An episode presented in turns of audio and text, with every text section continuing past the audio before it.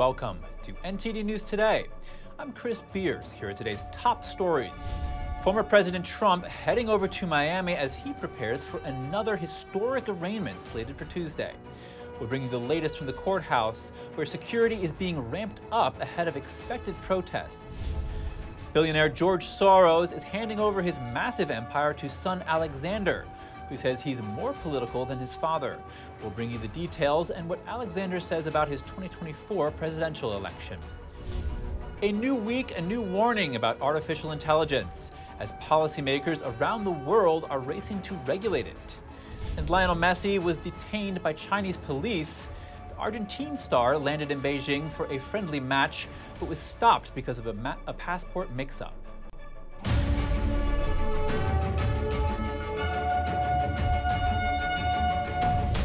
After being indicted for his handling of classified documents, former President Donald Trump is headed to Miami ahead of his Tuesday court appearance. Joining us now is NTD's Iris Tao on the ground. Iris, what are we expecting to see over there? Good afternoon, Chris. So we're at the federal courthouse in Miami today, where Trump is expected to make an appearance here on Tuesday for his arraignment slated for 3 p.m. Eastern time. And what will happen here is that Trump will have the charges against him read to him by a judge in a courtroom. And according to the indictment document unsealed last week, we know that these charges will likely include allegations that Trump first willfully retained classified information about national defense information, conspired to obstruct justice, and made false statements. But we do have to wait until that hearing tomorrow to find out what these exact charges will be. And we also know that Trump is, being watched, and a big question is whether he will have to be fingerprinted and photographed for a mugshot tomorrow. Of course, another thing that we're watching is which entrance he will take, either through the main lobby here or perhaps through a more low-profile entrance like the underground tunnel. But that said, we do know a few things this far. For example, Trump will be flying in from New Jersey this afternoon to Miami, and specifically heading to his golf club here, the Trump National Doral, this afternoon, where he will be met by his supporters greeting him outside and waving flags at him, and will stay there overnight before his Tuesday arraignment. And right after the arraignment, actually hours later, he will be flying back to New Jersey, where he will be giving a speech that night. And that's pretty much what he did last time when he was arraigned in New York as well, because he flew back to Mar-a-Lago right after to give a speech that night. And of course, we also know that the security here will be ramped up because we all know that supporters and protesters will be coming here to the courthouse to either support or protest against Trump. So we will be tuning into that 2 p.m. press conference by the Miami mayor this afternoon about which specific security measures will be in place for his Tuesday appearance. Chris. Is this classified documents case against former President Trump politically motivated? For answers, I spoke with Mark Ruskin, author of The Pretender, My Life Undercover for the FBI, and former assistant district attorney in Brooklyn.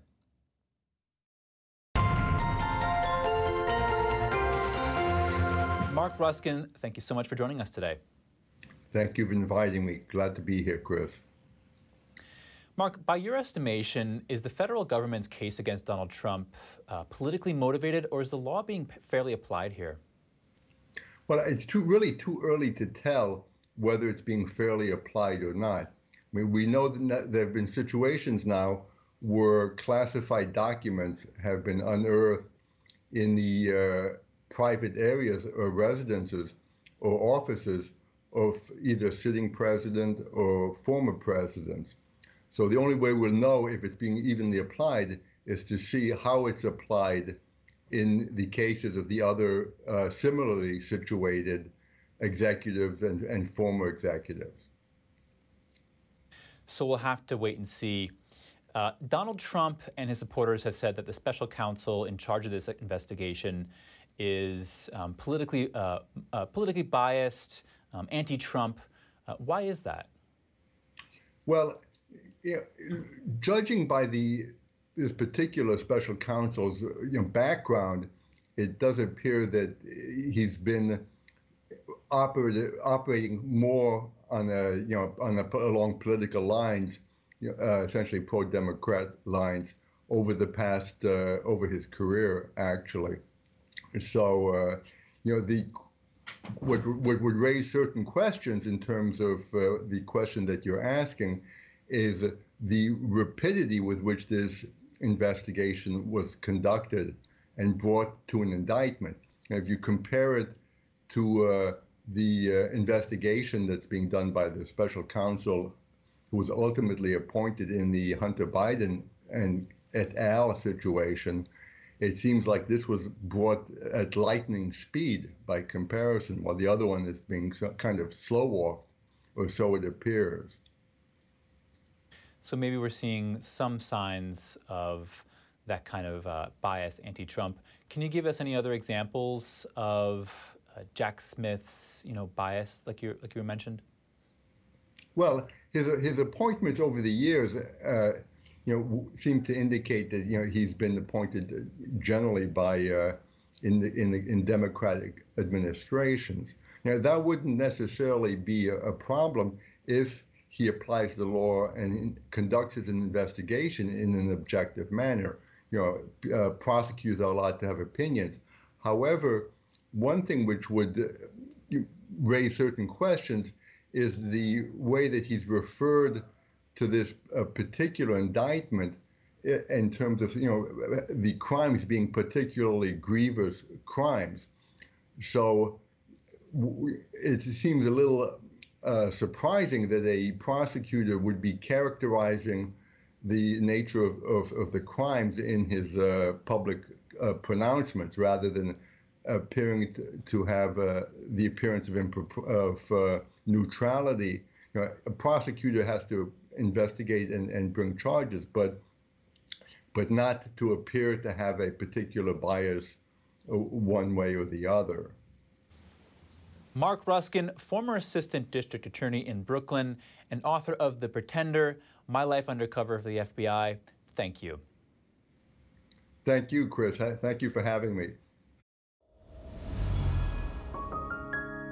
A woman-only spa must now admit men if they claim to be women. That's what a judge in Washington state ruled. The judge says the constitutional rights of the owners, employees, and patrons of the spa were not infringed. This when officials ordered the spa to provide services to transgender women with male genitalia. The Christian owners of the spa say it was designed based on their spiritual belief that men and women should only be nude together if married. The situation started when a man who identifies as a woman complained to the state commission. He claimed the spa's policy was in violation of a state law against discrimination. We spoke with Ryan Halfenbein, executive director of the Standing for Freedom Center, to get his take on the ruling.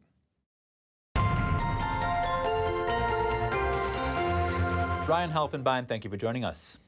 Thank you, Chris. Ryan, how does this judge's ruling affect religious liberty in Washington state? Well, I mean, it's basically a complete infringement on our first liberties, on our constitutional rights. It's trampling on the rights of these spa owners. I mean, ultimately, when you look at the longstanding tradition, and when you look at the total of human reality, it is the burden of proof to say why transgendered patrons deserve the special classification or the special treatment. The burden of proof is really on the court to demonstrate why. I think the spa owners absolutely have had their rights violated, and I think ultimately this should go to the Supreme Court. Do you think it will? I think that it very well could. I think that there are organizations out there that would be ready to jump in and take on that suit. I mean, anybody like Alliance Defending Freedom or First Liberty Council. There are many constitutional conservative organizations that would probably be willing to aid and help these owners. Now, what are the broader implications of this ruling that we just saw? Well, I think that what is most scary about this ruling is the encroachment not only on political activism in our courts, affecting the judiciary and the rule of law, But I think that what it does is it ultimately undermines our entire constitutional system.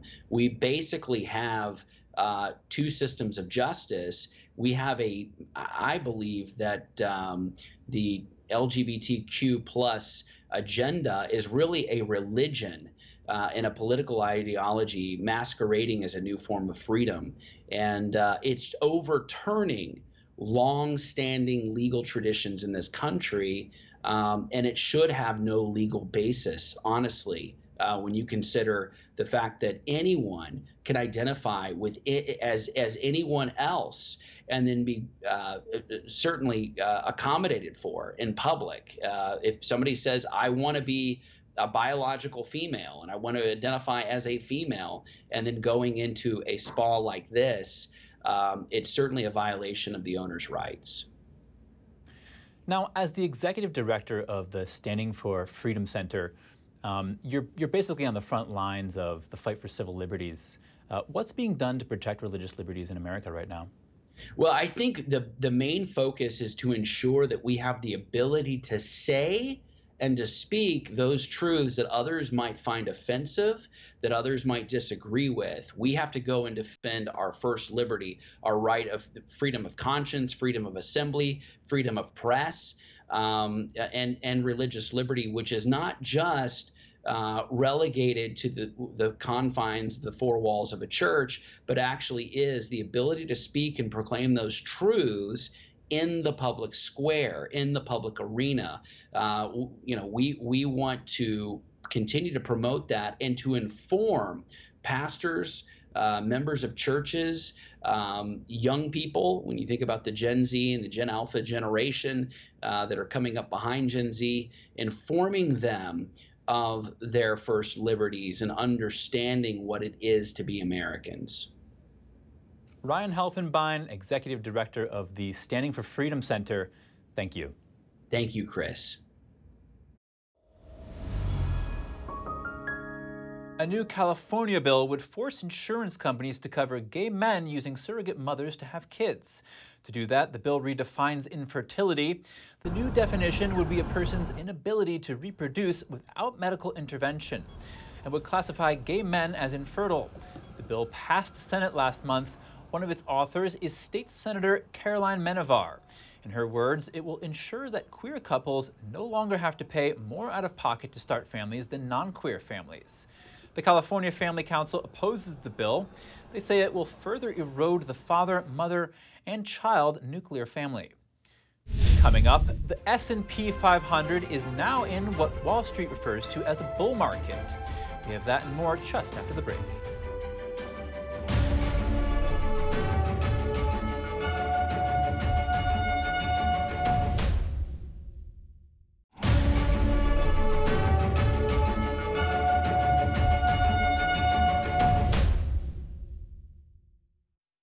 Welcome back. Billionaire George Soros is handing over his financial empire. His son Alexander is taking over, declaring he's more political than his father. Here's what Alex said in the first interview after the takeover. Billionaire financier George Soros is handing control of his massive empire to his son Alexander. A Soros spokesperson announced the change on Sunday. 37-year-old Alexander Soros will take over the George Soros Foundation and the rest of the $25 billion empire. After taking over the empire, Alexander spoke to the Wall Street Journal, saying about his father, "We think alike," while adding, "I'm more political." He also expressed concern about former President Trump possibly returning to the White House, suggesting they'll support the Biden campaign to prevent that from happening. In his words, "As much as I would love to get money out of politics, as long as the other side is doing it, we will have to do it too." Alex and his father share similar views on liberal causes such as voting systems, access to abortions, and gender equity. On Tuesday last week, before the takeover, Alexander visited Vice President Kamala Harris, posting this picture with her. Senator Marsha Blackburn commented on the visit, saying, "It's laughable that the left wants you to believe that the Soros family has no influence in politics." George Soros, originally from Hungary, often got into spats with Hungarian right-leaning President Viktor Orban. Orban repeatedly accused Soros of influencing Hungarian elections, for example, in this 2017 interview. "They will support publications, do propaganda, strengthen civil groups, and pay hundreds or thousands of people. By election time, they'll establish civil centers, which will work like campaigning parties, meaning the Soros network has entered the Hungarian election campaign. Soros at the time said about Orban, "He exploits and oppresses the people who are in the opposition in Hungary. I think the current system is more oppressive than it was during the Russian occupation." Alexander Soros says one topic he disagrees on with many on the left is free speech on college campuses, indicating he wants more open dialogue. The S&P 500 is up 20% from its lowest point in October. This matches the definition of a bull market, at least according to some market participants.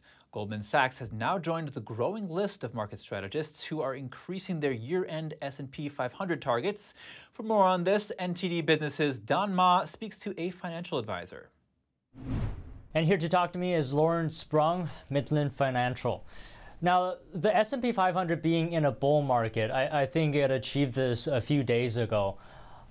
With all the talks of a recession, this dating back to last year, I mean, what's driving this? Is this strange to you?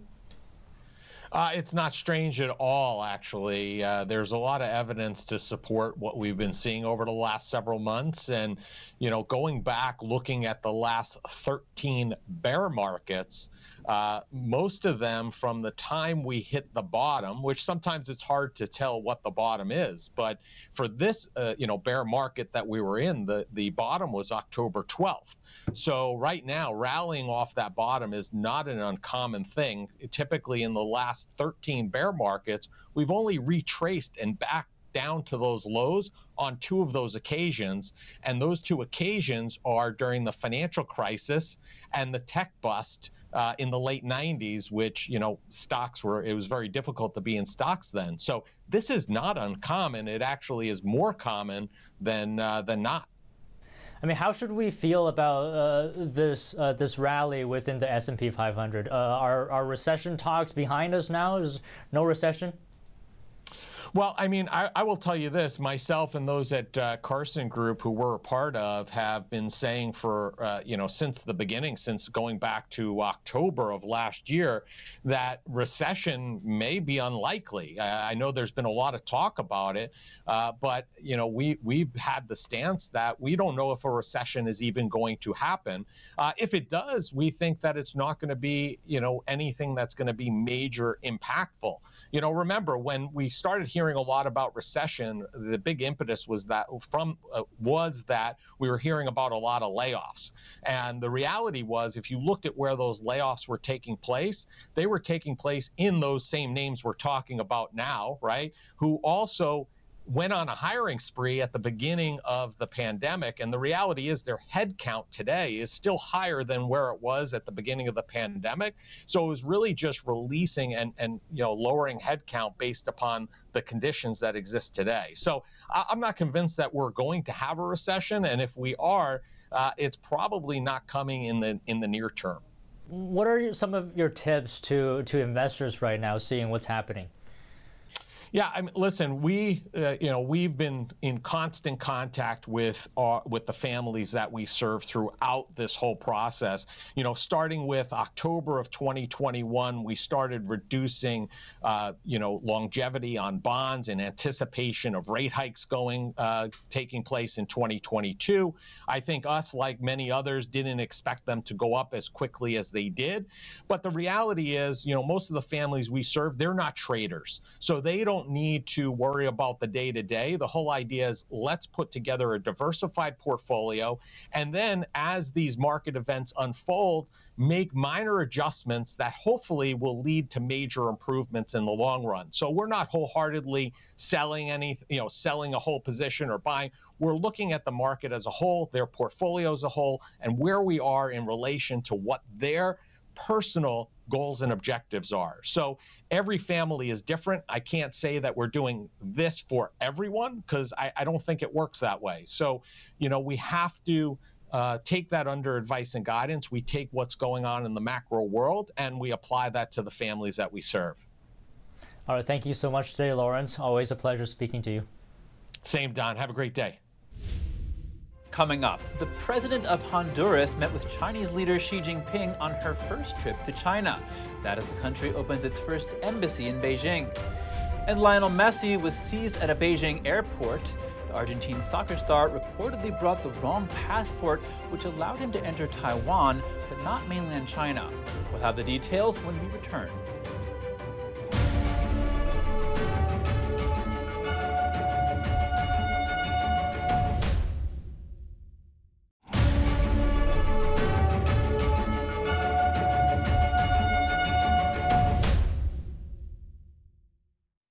Welcome back. Honduras and China getting a step closer.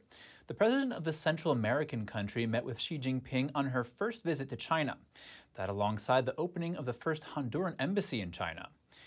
Honduran President Xiomara Castro attended a welcome ceremony with her Chinese counterpart Xi Jinping. It was after the country's foreign ministers unveiled the Honduran embassy in Beijing. Just a few months ago, Honduras cut off its decades-long ties with Taiwan before setting up diplomatic relations with Beijing. The country is seeking China's support to ease its debt burden. China claims the democratically governed Taiwan as its own territory, saying the island has no right to interstate relations. Taipei strongly opposes that position. Washington is watching with concern as China takes away Taiwan's Central American allies. The White House has warned countries not to trust the Chinese regime's promises of aid. Lionel Messi was detained by Chinese police. The Argentine soccer star landed in Beijing over the weekend for a friendly match against Australia, but he was stopped at the airport due to passport issues. Here's the story. Messi arrived at Beijing airport with his teammates Saturday, surrounded by hundreds of fans and a warm welcome. But something unexpected occurred. The celebrity soccer star was held by customs for nearly 3 hours because his Spanish passport lacked a visa on arrival for mainland China. A video circulating online shows Messi encircled by Chinese border officials trying to explain himself. Messi holds both Argentine and Spanish passports, and he took the latter for the China trip. Spanish citizens cannot enter China without a visa, but they can visit Taiwan without one. In some reports, Messi was quoted as saying, "Is Taiwan not China?" Messi lifted the World Cup trophy last December and is seen as one of the game's all-time greats. He has a huge fan base in China. Chinese fans complained that the organizers didn't take the situation well into account. Messi has been granted an expedited visa and will be able to play against the Aussies on Thursday. This is Messi's seventh trip to China, including a gold medal-winning visit during the 2008 Olympics. Hailstones reaching 2 inches in diameter battered China's Jiangsu province as hailstorms swept through multiple districts on Saturday. The news was reported on Chinese state TV. Much of the province also experienced torrential rain.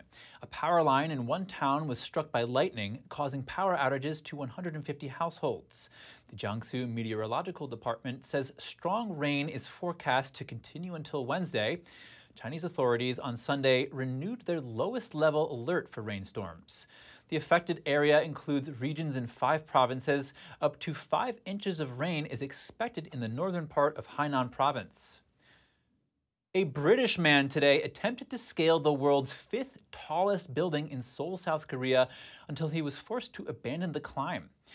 A video released by a local fire station showed the man climbing on the facade of the 123-story Lotte World Tower with his bare hands.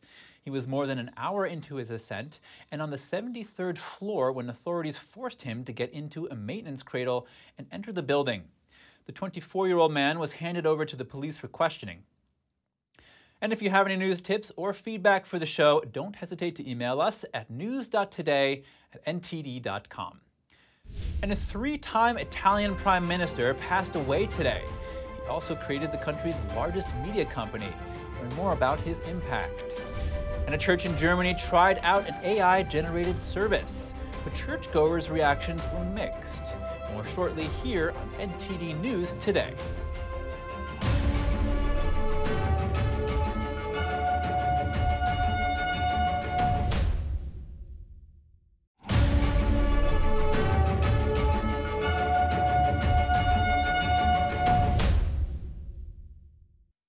Welcome back. Former Italian Prime Minister Silvio Berlusconi died today at aged 86.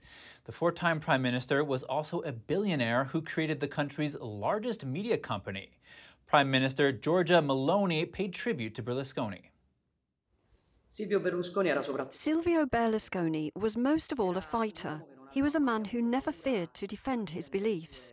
It was that courage, that determination, which made him one of the most influential men in Italy's history.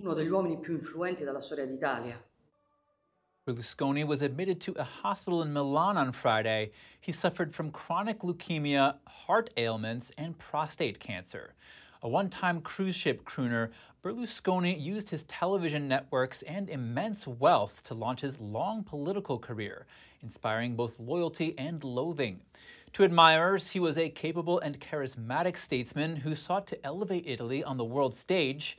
To critics, he was a populist who threatened to undermine democracy by wielding political power as a tool to enrich himself and his businesses. The longest-serving Italian premier counted Russian President Vladimir Putin as a friend and was known for his girlfriends who were decades younger. His Forza Italian party is part of the current right-wing coalition, although he held no position in the government. Ukraine said it has liberated 4 villages after it acknowledged over the weekend that the long-awaited counteroffensive had begun. But Russia said their troops have largely held their ground. Ukraine said on Monday its troops had recaptured a 4th village from Russian forces and a cluster of settlements in the southeast. At first, the enemy resisted, tried to repel our attack with artillery. We managed to take initiative into our hands, and slowly, house by house, we started to recapture the village. Kiev said on Sunday its forces had liberated 3 villages in Donetsk. Ukraine's capture of the villages in a matter of days is its most rapid advance for 7 months, though it's still short of a major breakthrough of Russia's deep offensive lines. The claimed advance adds up to just 3 miles in total, still 60 miles from the Azov Sea coast.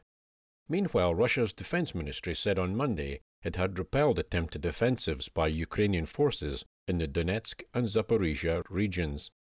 A local official said on Monday water levels in the Kherson region had dropped to 10 feet from Thursday's peak of 18 feet average. Drone footage shows most of Kherson remained inundated following the destruction of a strategically important dam in southern Ukraine. Over 200 square miles of land on both banks of the Dnipro River were flooded, prompting mass evacuation of residents. A new week, a new warning about artificial intelligence, and policymakers around the world are racing to regulate it. That includes lawmakers in the European Union who will vote on a draft set of rules for AI this week. Here's NTD's Jane Werrell with more. The rapid advancement of artificial intelligence conjures both excitement and fear. Governments are talking about how to regulate it. This week, European lawmakers will vote on a draft AI law. One of the members of the European Parliament leading the negotiations, Brando Benefei, says while the US and the European Union won't have exactly the same rules, they share the same outcome to reduce risks. I was myself in US also last week, meeting with White House, Congress and agencies of all kinds. The idea of a risk mitigation framework, of a risk identification approach is a common approach that we share also with other G7 countries. The EU's draft law proposes to categorise AI into different risk levels, where AI tech that's classed with an unacceptable level of risk will face bans. Biometric identification in public spaces that could lead to mass surveillance, predictive policing, social scoring, emotional recognition in workplaces and in schools.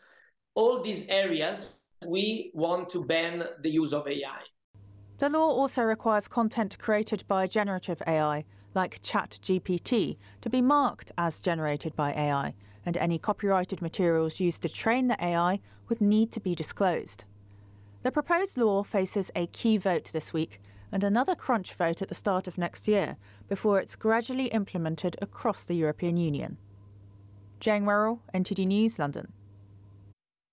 Staying with moves to regulate AI, UK Prime Minister Rishi Sunak says measures are needed to protect against the extreme risks of the technology. He wants the UK to be home to a global AI regulator. NTD's Malcolm Hudson has more. The British Prime Minister wants the UK to be the global leader in artificial intelligence regulation. Rishi Sunak said the technology has the power to transform work into public services. Speaking at the London Tech Week conference, he also noted concerns about bad actors misusing AI. The possibilities are extraordinary, but we must and we will do it safely. I want to make the UK not just the intellectual home, but the geographical home of global AI safety regulation. Sunak said the tech sector is at the heart of his priority to grow the British economy. He also acknowledged concerns that employees were worried about losing their jobs. Sunak spoke alongside Google's DeepMind boss, Demis Hassabis. Hassabis is among industry experts, signing a statement saying that mitigating the risk of extinction from AI should be a global priority. The statement compared the potential risks from the technology to pandemics and nuclear war. During Sunak's visit to Washington last week, President Joe Biden gave his backing for Britain to host an AI summit in the fall. It will consider the risks of the technology and discuss how they can be mitigated through internationally coordinated action. Malcolm Hudson, NTD News, London. Artificial intelligence in action. A church in Germany recently held an experimental service generated by AI. The 40-minute service, which included sermons, prayers, and music, was created by AI chatbot ChatGPT and a theologian from the University of Vienna in Austria. I would say about 98% comes from the machine, generally speaking. And what we are going to experience today is an effort of us as human beings to stay out of the creation of the church service. The service was led by 4 different avatars on the screen, 2 young women and 2 young men. They preached about leaving the past behind, focusing on the challenges of the present and overcoming fear of death. The event drew such an immense interest that people started lining up outside the church an hour before it began. Churchgoers burst out laughing when the AI-generated avatar used platitudes. Some said they found the service not personal enough and lacking emotionality. After the break, the Vatican Museum recreates a historic pharmacy once run by nuns, complete with historical containers, glassware, and other items. We'll take you there. And a stunning work of art, a room in a Russian palace is decorated entirely with amber. Stay tuned for more on the restoration when we return.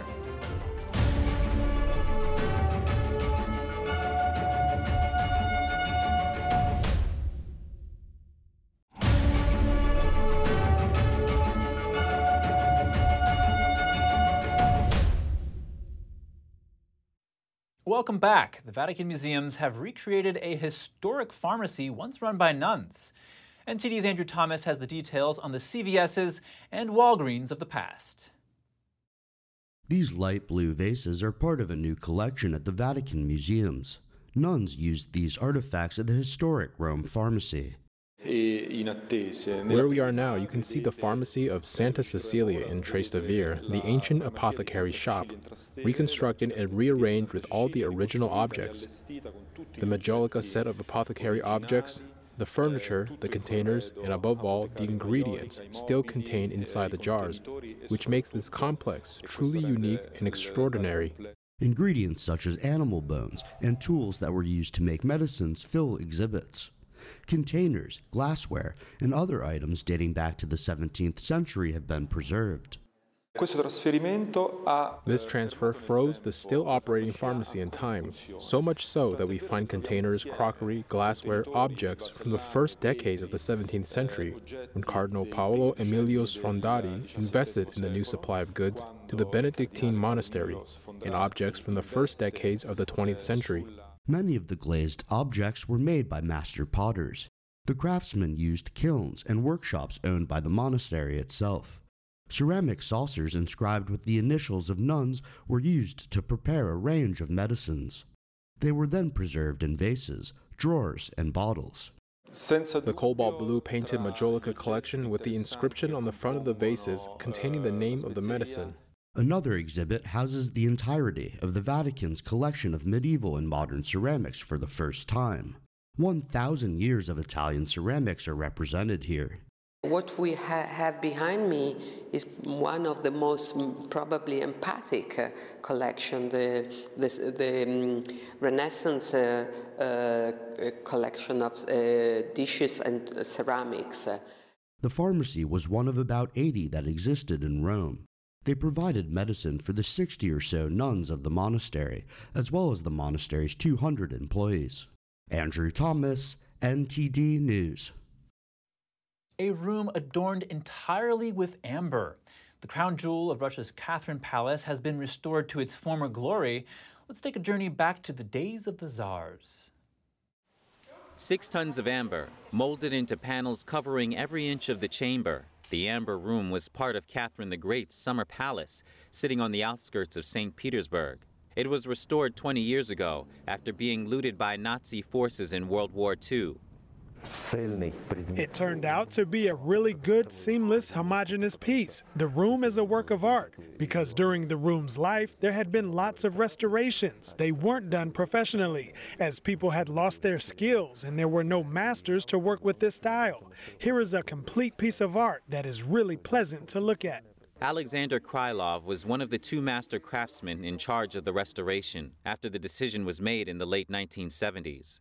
The task was a daunting one. Krylov said the team fought all temptation to add their own twist to the room's original decor, and their only reference was old, low-quality black and white photos. They needed to sort out the details of those ornaments and understand what tone the amber needed to be. These black and white photos were taken in 1935 and 1940. They were of bad quality.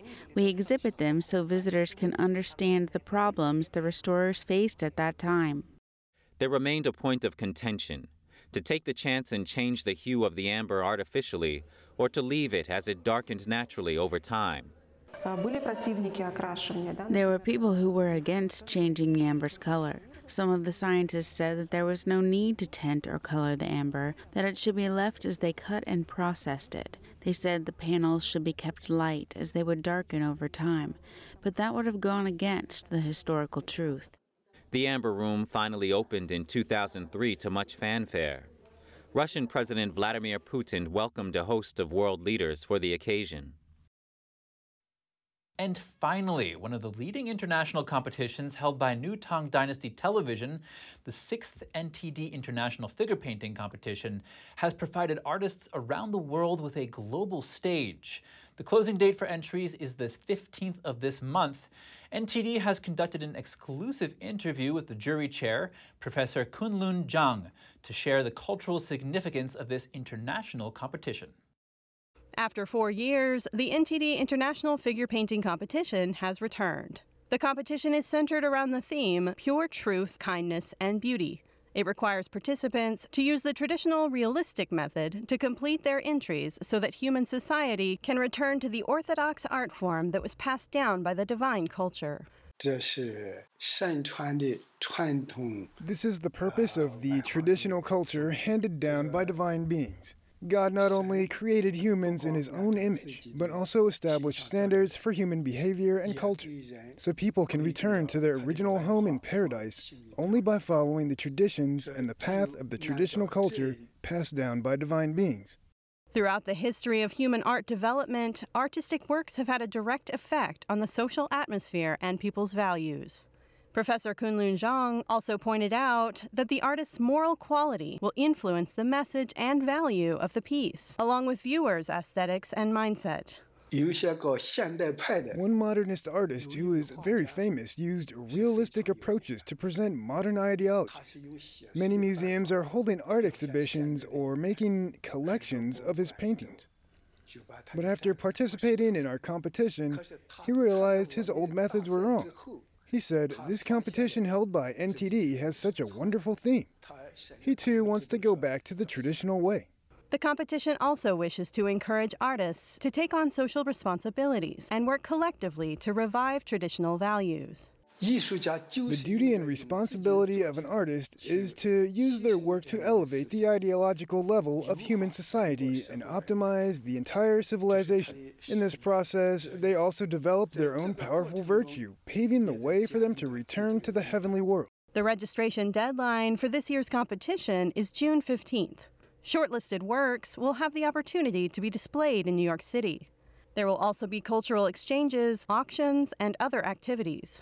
Shortlisted works will also have the chance to be selected for the global exhibition. Some artists have commented that the competition organized by the NTD is like a lighthouse in the dark that lit the path of navigation. It's an honor to be here at this competition where there's so many excellent paintings. The focus is on truth and beauty and art. So thank you very much, and I'm honored to meet all of you. Being in this competition kind of just gave me the support I needed and the energy to keep going. Since NTD held the first competition in 2008, it has attracted an increasing number of artists to devote themselves to artistic creations. It has also received attention from the international mainstream art world. In the last competition, held in 2019, 260 artists from 46 countries gathered in New York City. And I'm an artist that's been painting for over 50 years. I was just thankful that I was in the new Tang Dynasty competition. There were artists from all over the world, and the subject matter was very compelling. Their purity is beautiful, and it makes me feel good that the competition make them more aware of the goodness God provides. God is giving us all this beauty. You know it when you see it. It makes you happy. Faye Quarter, NTD News. Now on to some health tips. Today, NTD's Gina Marie dives into dental health. Did you know some foods are good for your teeth? Your strong mind and body.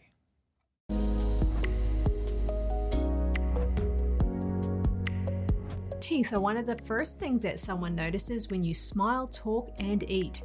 Fortunately, there are tasty and healthy foods that can help you to keep a sparkling set of teeth. Number one on the list is cheese. Cheese contains calcium and is great for strengthening teeth. It also contains milk protein, which can help to control the loss of minerals from tooth enamel. Eating cheese also increases your pH. This lowers the risk of tooth decay. Yogurt with no added sugar strengthens your teeth and is good for your gums. Yogurt contains good bacteria which may reduce the chances of cavities and protects tooth enamel. There are also many cultured non-dairy yogurts available. Broccoli, spinach, kale, and other leafy green vegetables are great. They have a lot of minerals, fiber, and calcium, which is often more absorbable than the calcium in dairy. Kiwis contain a lot of nutrients and few calories. They have a lot of calcium and protein, which helps to strengthen your teeth. Those minerals and kiwi's high fiber content are great for saliva. It can reduce acid harmful to your teeth. Did you know that you can eat the skin of kiwi too? That makes it even more nutrient dense. Avocado has vitamin C, vitamin B5, potassium, and prebiotic fiber. This nutritious fruit is a must for your oral health. It contains many vitamins and proteins that can benefit tooth enamel and strengthen your teeth. Avocado can help you to avoid damage from acidic foods and cavities. That nice sound you hear while you take a bite of carrot is fiber. Fiber helps you to increase saliva and flush bacteria from your mouth. Also, carrots have vitamin A, which is great for your teeth and helps to whiten them. Just like the carrots, celery has fiber and water content. They help reduce saliva to wash away bacteria while massaging your gums as you chew. Carrots and celery also have nutrients to strengthen your eyes, liver, and teeth.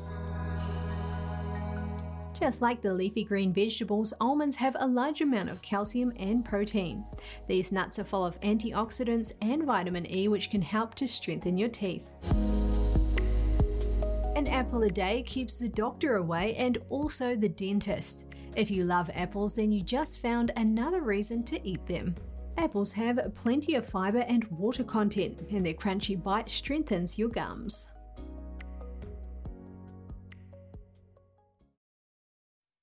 Thank you for tuning in today. If you'd like to share any news tips or feedback for the show, please feel free to email us at news.today@ntd.com. I'm Chris Beers, and you're watching NTD News, New York City.